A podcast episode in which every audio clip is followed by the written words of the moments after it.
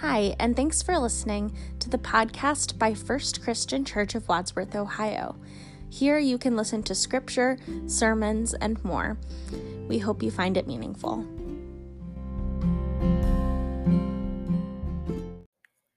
Our first scripture for today comes from the book of Isaiah, chapter 58, verses 1 through 12. Shout out, do not hold back. Lift up your voice like a trumpet. Announce to my people their rebellion, to the house of Jacob their sins. Yet day after day they seek me and delight to know my ways, as if they were a nation that practiced righteousness and did not forsake the ordinance of their God. They ask of me righteous judgments, they delight to draw near to God. Why do we fast, but you do not see?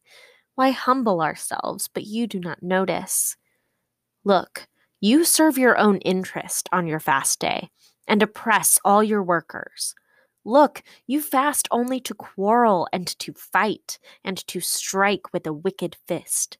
Such fasting as you do today will not make your voice heard on high. Is such the fast that I choose, a day to humble oneself? Is it to bow down the head like a bulrush and to lie in sackcloth and ashes? Will you call this a fast, a day acceptable to the Lord? Is this not the fast that I choose? To loose the bonds of injustice, to undo the thongs of the yoke, to let the oppressed go free, and to break every yoke? Is it not to share your bread with the hungry and bring the homeless poor into your house? When you see the naked, to cover them, and not to hide yourself from your own kin? Then your light shall break forth like the dawn, and your healing shall spring up quickly. Your vindicator shall go before you, the glory of the Lord shall be your rear guard. Then you shall call, and the Lord will answer. You shall cry for help, and he will say, Here I am.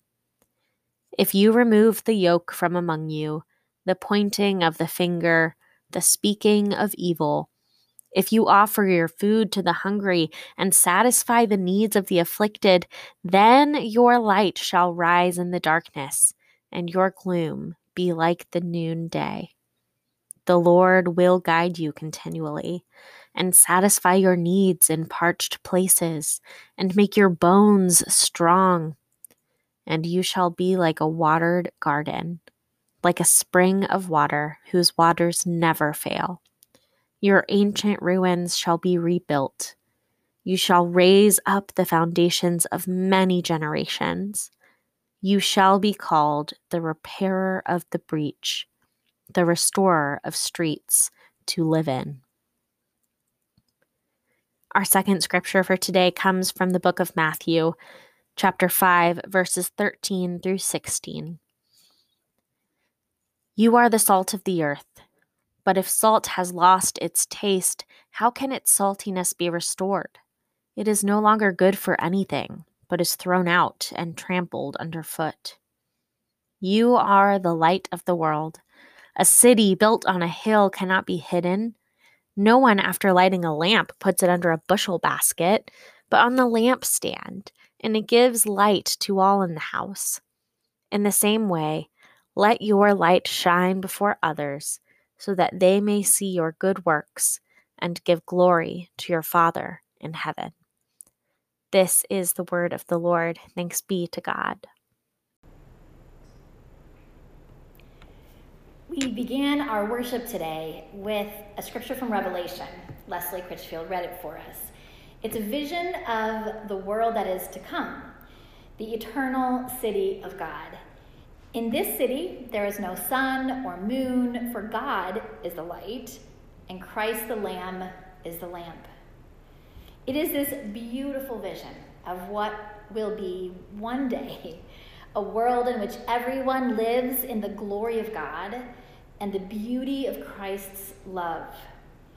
A world in which the rulers of the nations come together, and because there are no threats or enemies, there is no need to shut the gates. They are open to everyone, day or night. But this is not the world we live in today. Far from it. Nations compete for resources in our world, sometimes waging war against one another to secure them. Our own nation is fractured, divided. There's suspicion and mistrust of individuals and institutions. It's driving a deeper and deeper wedge between people and even calling into question the very foundation of our government. In my conversations with people in recent days, the response that I hear most often from folks is anger. We are angry at the state of things. This isn't how things were meant to be. We can do better. We must do better. Now, as people of faith, the state of our nation and our world, while it should deeply grieve us, it should not surprise or shock us. If we look to our scriptures, we see a record of how, for centuries, human beings have fought and quarreled, sibling against sibling, Cain against Abel, how rulers like Solomon were rare, rulers whose greatest desire was to act with wisdom and justice. More common throughout human history are the Nebuchadnezzars and the Herods, who were motivated by ego and fear.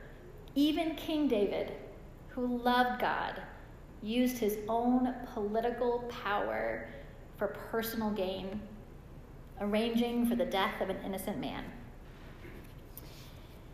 Now, for the record, we are not the only ones who look at the state of things and feel angry. Looking again at our scriptures for today, in particular, the one from Isaiah, we see God's own response to how we are managing our affairs. God commands the prophet Isaiah to lift up his voice and to shout to the people. Not talk, not speak, but shout loudly, the scripture says. And by and large, God says this You go to church on Sunday, but on Monday, I see you fighting and quarreling, striking each other with a wicked fist.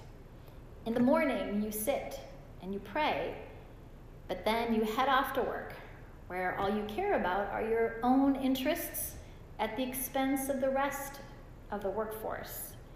What do you care if that single parent working 40 hours a week can't manage enough to live on as long as your investments are growing? Day after day, you seek me, you delight to know my ways, as if you were a nation that practiced righteousness and did not forsake the commandments of God. It is a strong reproof I would even say an angry reproof. God was greatly displeased with how the people of Israel were treating each other and running their affairs.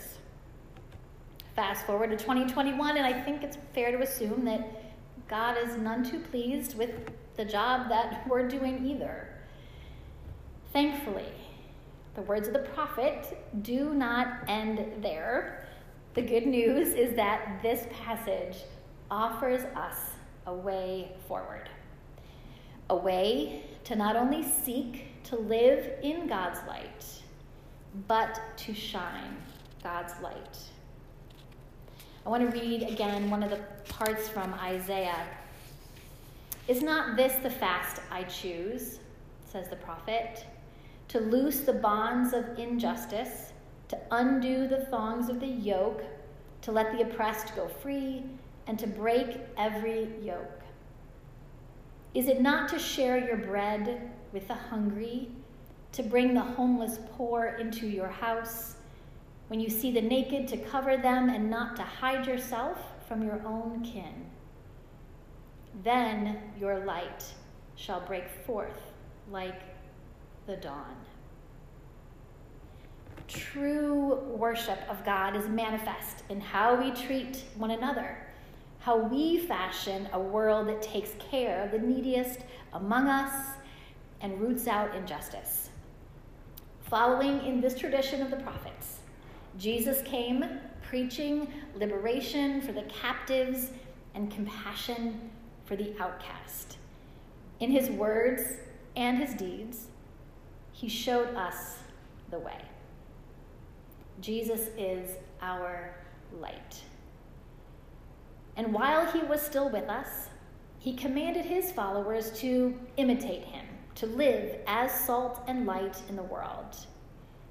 Again, that passage we heard today from Matthew You are the salt of the earth, but if the salt has lost its taste, how can it be restored?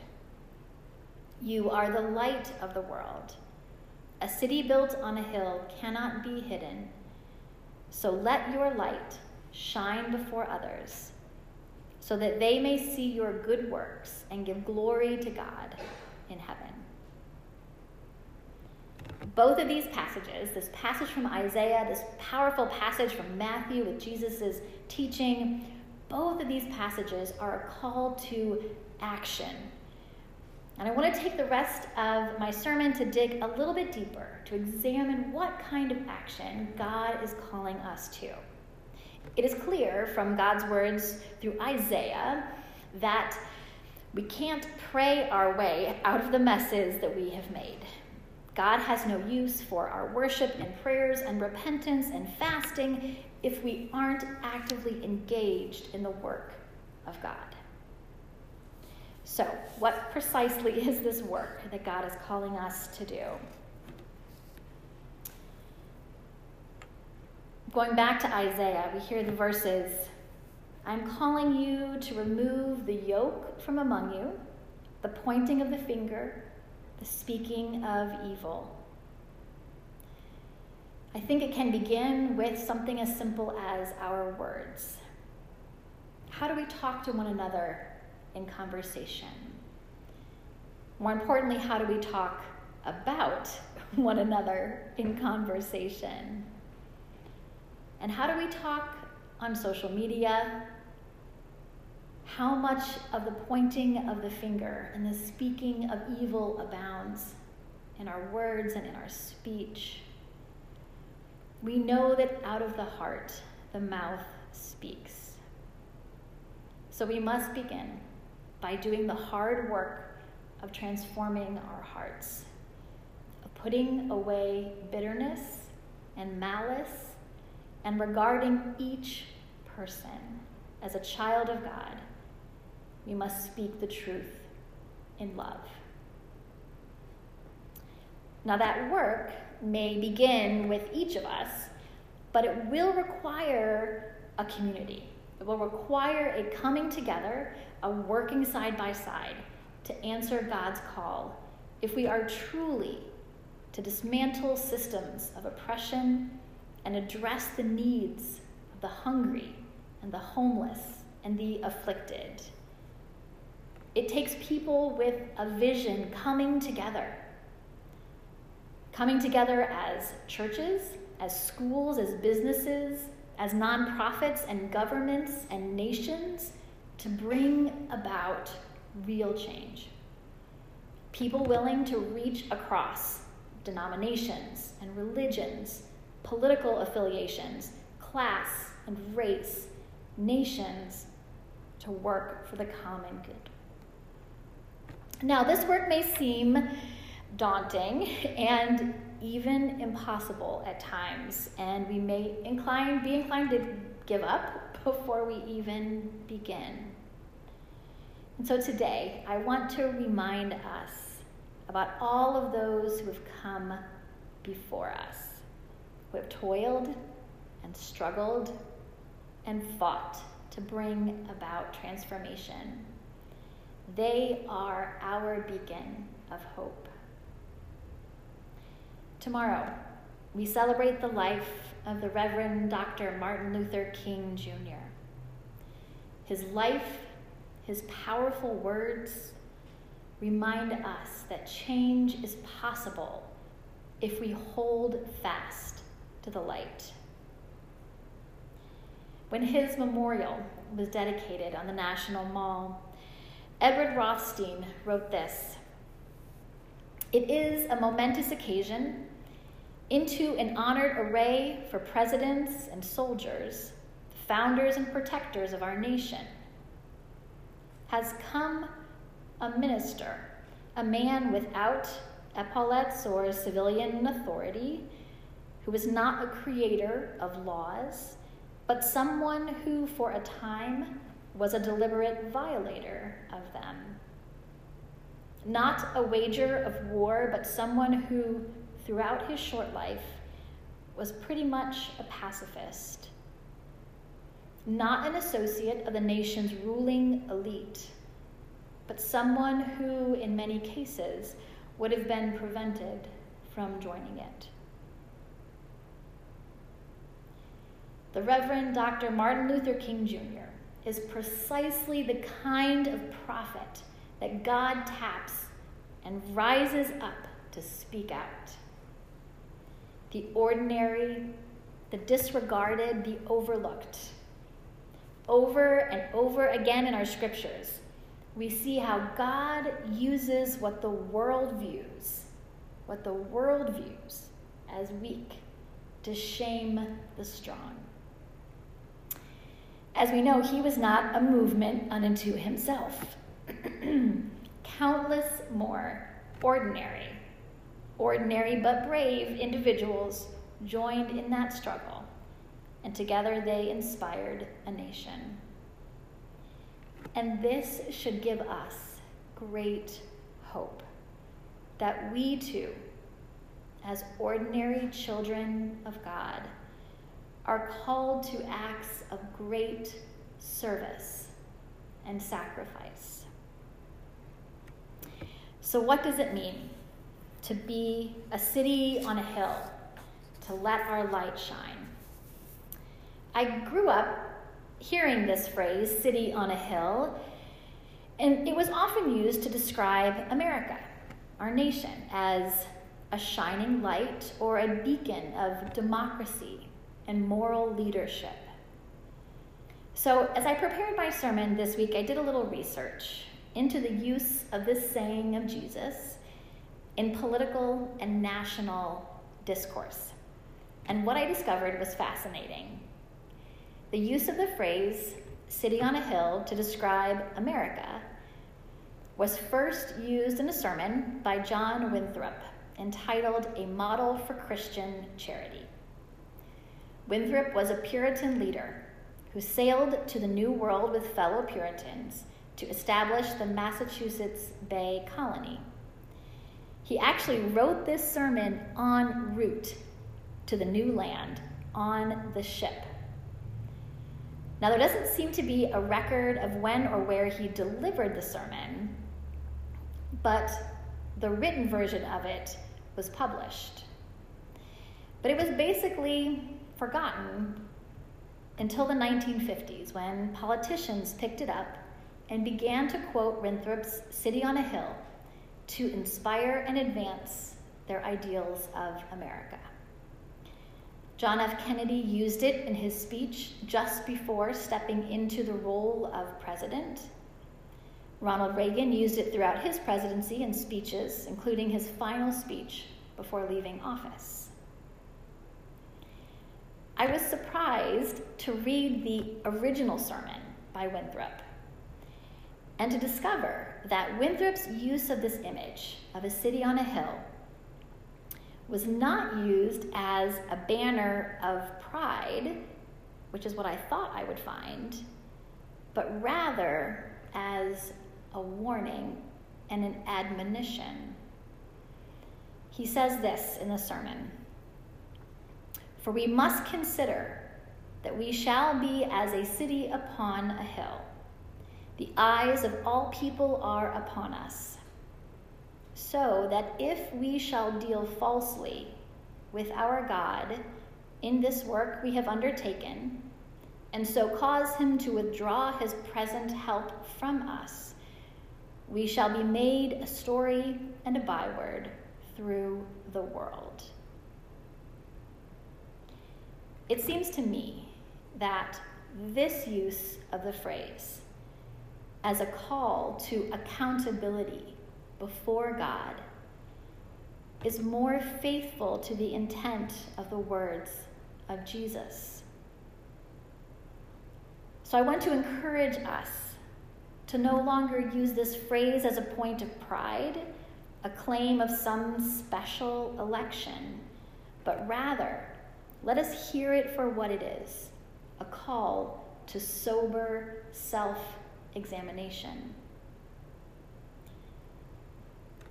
Let us not forget that during his time on earth, Jesus spent his days not in the halls of power, but in the countryside among the common people, healing, preaching, forgiveness, and mercy and peace. Much of his time spent with the outcast, those on the margins of society. He broke down barriers between male and female, Jew and Gentile, servant and free. Those in authority, both religious and political, felt threatened. The truth of Jesus' words and the witness of his life, the truth that he spoke shone a light on their arrogance and greed, power and selfishness, and they hated him for it. So much so that when the opportunity arose, they took it to put him to death, hoping to put an end to Jesus, to his followers, to this movement for love and justice, freedom and mercy, to extinguish his light once and for all. But the light shone in the darkness and the darkness did not overcome it. Jesus rose to new life, and his followers carried forward that light. Today, that light still shines. It shines in all of those who are working to feed the hungry, in those helping to care for the homeless in all of those working to dismantle systems of injustice and oppression. It's still shining in those who are providing for the needs of the afflicted among us, those who work on behalf of eliminating poverty, treating sickness, helping to heal those who are abused, battle addictions, mental illness those rejected and ridiculed by society. The question before us today, my friends, is how will we take part in this work of God? What actions can we take as individuals, as a church, as a community to shine God's light? That is our task ahead of us, a task I hope we will hold each other accountable to. It is a task that will require courage, but will bring great joy. I'll leave you with this final quote from Dr. Martin Luther King Jr. Darkness cannot drive out darkness, only light can do that.